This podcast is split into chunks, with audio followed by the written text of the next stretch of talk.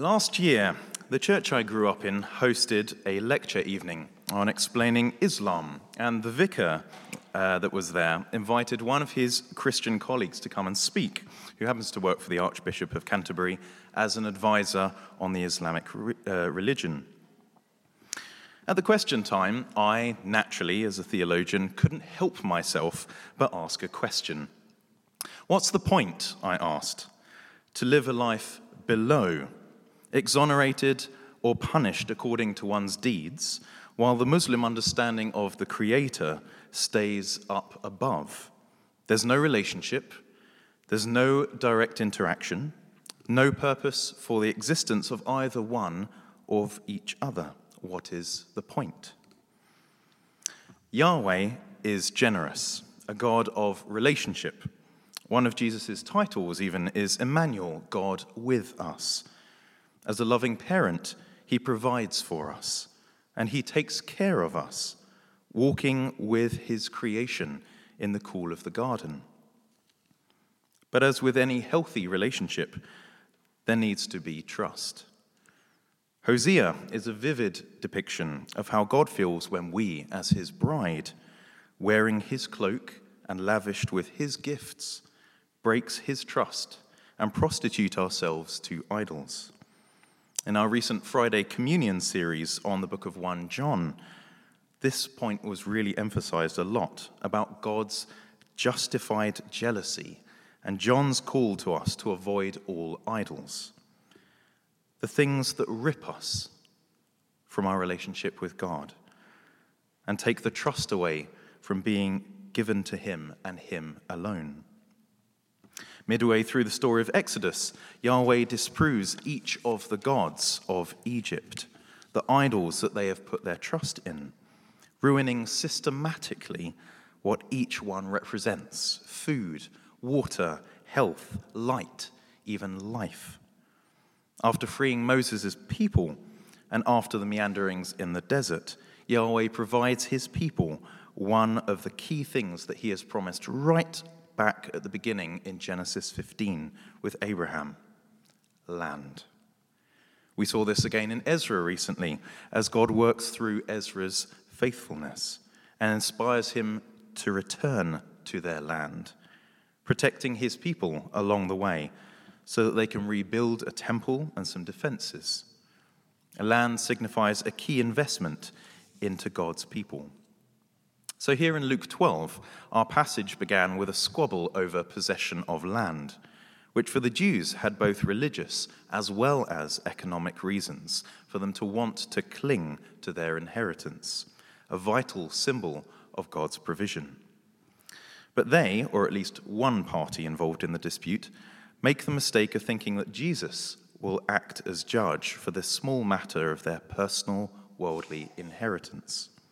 Jesus is indeed a judge, but in matters far more important than disputed wills. Jesus wasn't coming to tighten up Israel's land defenses. He was longing to shower grace and new life on people of every place and race. Jesus draws his listeners back to Yahweh's ancient desire to bless all nations through his chosen people. To his chosen people, he has given gifts and resources to serve a purpose. And words later in this chapter would not have gone misunderstood. The difference between nations of the world and those who call God Father. Like my question at this lecture on Islam last year, if the gods you worship are distant and removed or without a personhood of their own, then of course you will be worried. The kingdom of God is about God's sovereignty, sweeping the world with love and power, so that human beings, each made in Yahweh's image and each one dearly loved, may relax into the knowledge that Yahweh is in control. I've been reading a book recently called The Contemplative Minister by Reverend Ian Cowley, who is the Bishop of Salisbury, who says this The truth is that we don't really learn to trust until we learn that we are not in control. Sooner or later, we have to place ourselves utterly and unconditionally in God's hands. If we do this day by day in our daily praying, letting go in love and letting God be God, this will profoundly change us over time and transform us into those for whom Christ truly is Lord. And this is hard, no question about it.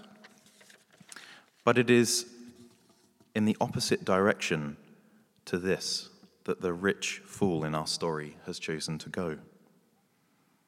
Justin Welby, in his fantastic Lent book, Dethroning Mammon, rightly states Wealth buys visible privacy, large rooms, high walls, and big gardens. It buys leisure, opportunities to spend time as one chooses, and other people to do the chores. It buys company, friends, opportunity, and education, but it does not buy God. I was recently struck by the sermons given here on the parable of the talents or bags of money. And one of the clear points from this parable was that the money entrusted to each of the three servants was not their money, it belonged to the master. We cannot buy God, besides the fact that it is his resource anyway. So, what are we using his resources for?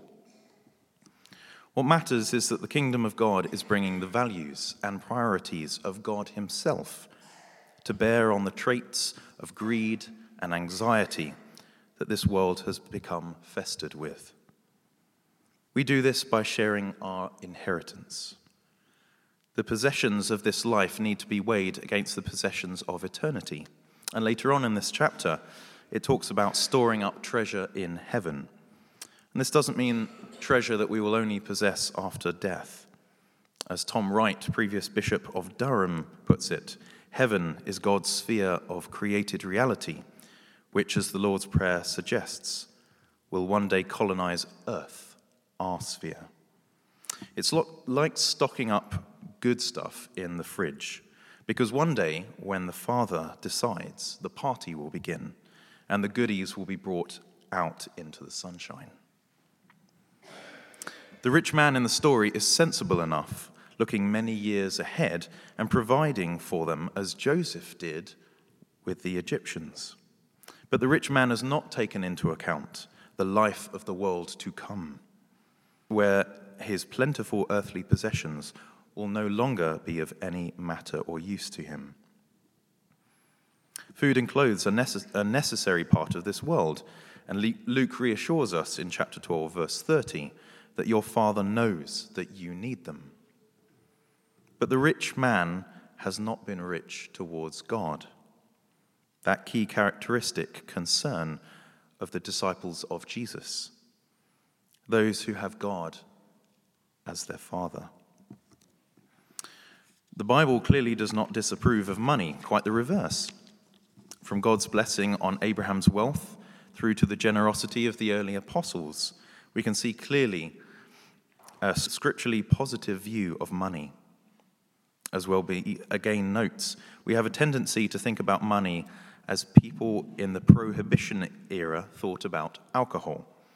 Although there is nothing specifically in the Bible that justifies its banning, we feel that its effects are so bad that there must be something inherently wrong with it. It should probably be outlawed altogether, or if we can't do that, we should at very least strongly discourage its use, lest we become this evil force's next victim. While this conviction applied to money may very well be the product of good intentions, it is nonetheless a very dangerous one. Tom Wright, while noting that many of Jesus' listeners only had enough to live on and were often waiting on the disaster that would devastate a family of missing one paycheck.